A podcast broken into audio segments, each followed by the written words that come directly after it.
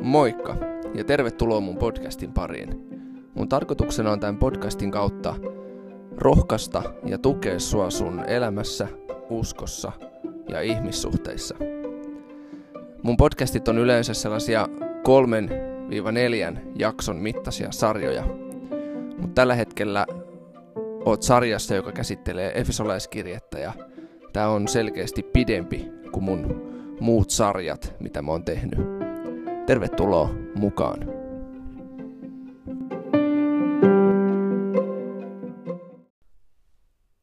Nyt ollaan päästy mun tämänhetkisessä sarjassa puoleen väliin.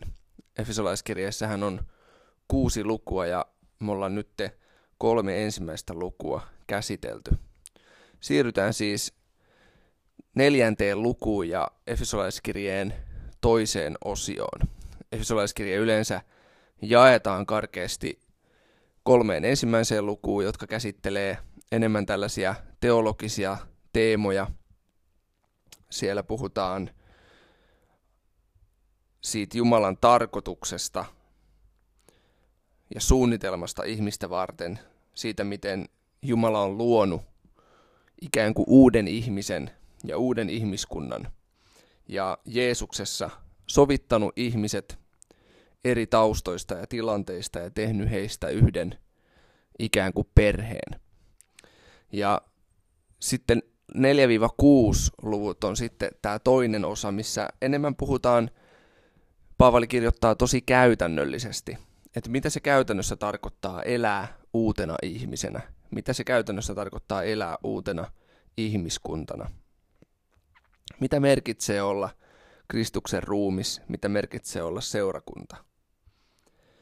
Näistä teemoista Paavali kirjoittaa jake, äh, luvuissa 4-6. Luetaan täältä neljännestä luvusta kuusi ensimmäistä jaetta.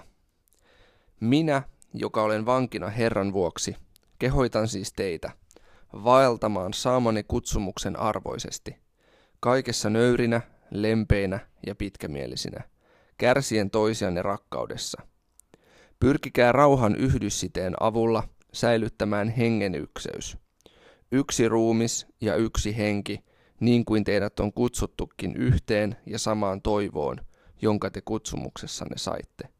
Yksi Herra, yksi usko, yksi kaste. Yksi Jumala ja kaikkien Isä, joka on yli kaikkien, kaikkien kautta ja kaikissa. Ensimmäisessä jakeessa Paavali kertoo, että hän on vankina Herran vuoksi. Sitten hän kehottaa kuuntelijoitaan tai lukijoitaan, hän kehottaa vaeltamaan saamanne kutsumuksen arvoisesti.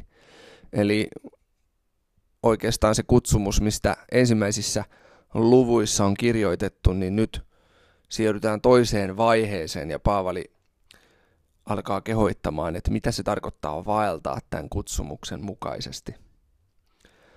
UT 2020 käännös, eli uusin suomenkielinen Uuden testamentin käännös, mitä tällä hetkellä on tehty, niin siinä tämä vaeltaa-sana on korvattu sanalla elämään. Ja mun mielestä se on hyvä, hyvä ja osuva käännös, siitä nimenomaan on kyse. Eli eläkää sen kutsumuksen mukaisesti. Öö, lyhyesti voin palata vielä siihen kutsumukseen, että mitä, mitä se meinaa. Siis voidaan karkeasti sanoa, lyhyesti sanottuna, meidän tehtävä ja kutsumus on edustaa Jeesusta maan päällä. Toteuttaa sitä Jumalan tahtoa ja suunnitelmaa. Se on meidän kutsumus. Sitten Paavali menee mielenkiintoiseen vaiheeseen. Siellä puhutaan nöyryydestä – lempeydestä, kärsivällisyydestä, rakkaudesta ja rauhasta. Ne on tämmöiset viisi kristillisen elämän peruskäsitettä. Mä luen nämä jakeet 2-3 vielä tämän UT 2020 käännöksen mukaan, joka on vähän ehkä yksinkertaisempi ja helpommin ymmärrettävissä. Olkaa nöyriä ja malttakaa mielenne. Suvaitkaa toisianne kärsivällisesti ja rakastakaa toisianne. Pyrkikää parhaanne mukaan säilyttämään hengellinen yhteys niin, että elätte rauhassa keskenänne.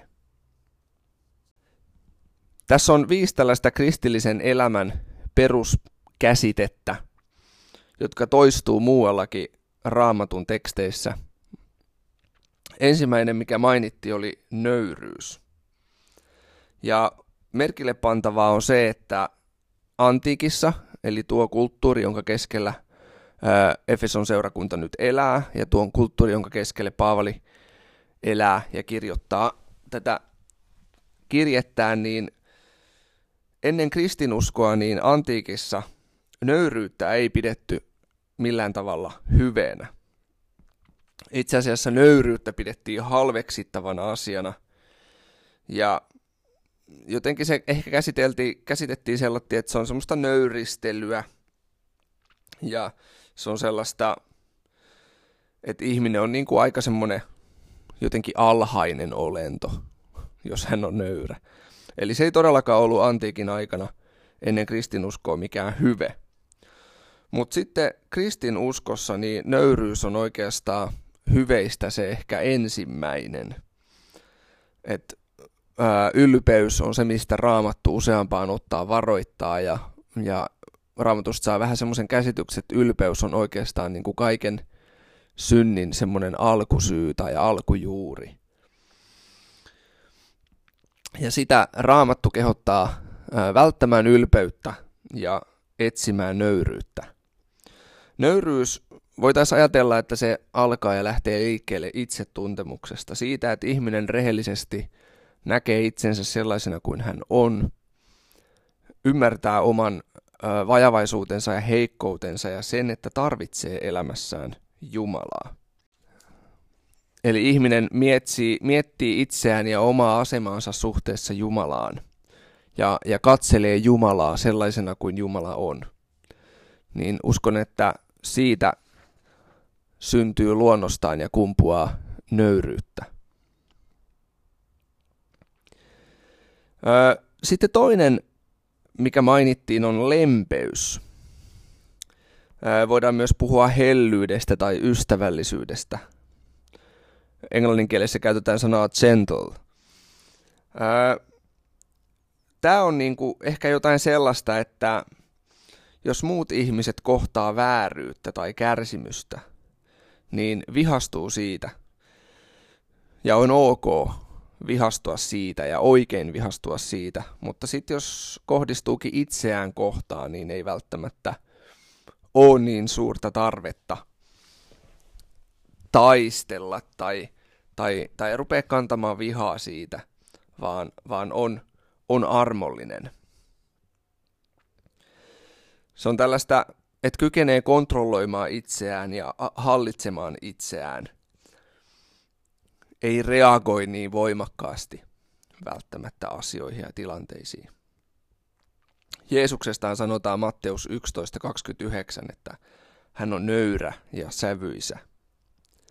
No sitten kolmas, mikä mainitaan tässä tekstissä, on kärsivällisyys. Ja tällä sanalla on oikeastaan kaksi merkitystä. Ensinnäkin se kuvaa tällaista henkeä, joka ei koskaan anna periksi, eli kestää loppuun asti ja, ja lopulta sitten saavuttaa palkinnon. Ja toinen on, että se on tällainen ö, mielenlaatu, että on valta kostaa ja mahdollisuus siihen, mutta valitsee olla tekemättä niin. Eli, eli mielenlaatu, joka kieltäytyy vastaamasta toisille samalla mitalla. Kieltäytyy kostamasta. Eli näitä kahta asiaa tarkoittaa tämä kärsivällisyys. Eli ei anna periksi, on kestäväinen ja sitten kieltäytyy kostamasta. No sitten rakkaus, josta muuallakin Uusi testamentti sanoo, että se on jotenkin suurin ja tärkein ja lopulta se, mitä jää jäljelle kaiken jälkeen. Rakkaus on öö, rakkaus oli ensimmäisille kristityille jotain niin uutta, että näiden kirjoittajien oli keksittävä sille uusi sana. Ää, se ei ollut niin kuin se rakkaus, mitä Jeesus näytti ja josta Jeesus puhui, ja, ja myöhemmin apostolitkin, niin, niin tota, sille, se ei ollut sellaista niin kuin normaalissa kielessä sille sellaista sanaa, mitä käytettiin. Se oli jotain niin poikkeuksellista se rakkaus. He alkoi käyttää tällaista hyvin harvinaista kreikan kielen sanaa kuin agape. Kreikan kielessä on siis neljä sanaa, jotka ilmaisee rakkautta. Ensimmäinen on eros, se tarkoittaa tällaista miehen ja naisen välistä seksuaalista intohimoa. Sitten on filia, tarkoittaa tällaista lämmintä kiintymystä niiden lähellä, jotka on lähellä toisiaan tai tärkeitä toisille. Yleensä puhutaan ystävien välisestä sellaisesta syvästä ystävyysrakkaudesta. Sitten kolmas on, on tällainen storge, ää, joka yleensä on luonteomasta perheenjäsenten väliselle kiintymykselle. Ja sitten neljäs kreikan kielen sana rakkaudelle on tämä agape. Ja se tarkoittaa sellaista rakkautta, jolla Jumala suhtautuu ihmiseen. Se tarkoittaa sellaista voittamatonta hyvän tahtoisuutta. Se tarkoittaa sellaista tahdon alaista rakkautta, ei pelkästään niin tunnetta, rakkauden tunnetta, vaan myöskin sellaista tahtoa rakastaa ja valintaa rakastaa.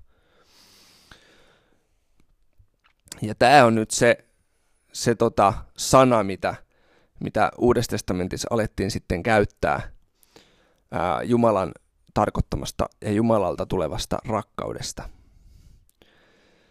Ja sitten viidentenä tässä hyveiden listassa mainitaan rauha.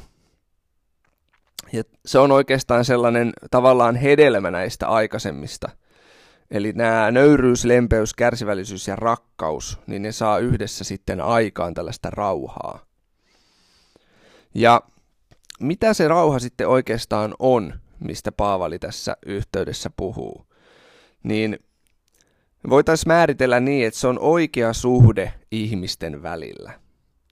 Puhutaan jopa ykseydestä.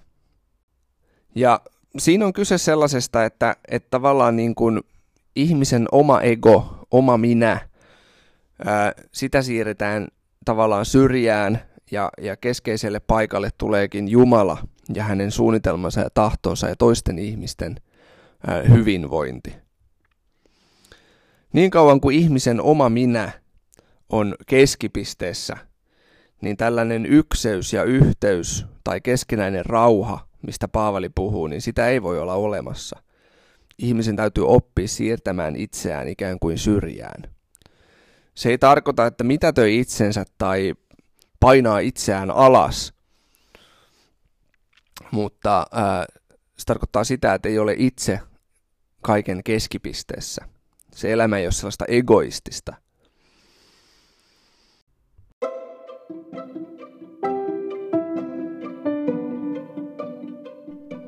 Rukoillaan yhdessä tämän jakson päätteeksi. Rakas taivaallinen Jumala, Isä, Poika ja Pyhä Henki, kiitos siitä, että saadaan pyytää meidän elämään sun johdatusta ja sun apua. Tapahtukoon sun tahto ja sun hyvä suunnitelma toteutukoon meidän elämässä. Vaikuta niin, että meissä voisi lisääntyä nöyryys, lempeys, pitkämielisyys, rakkaus ja sinun rauhasi. Jeesuksen nimessä rukoilemme. Amen.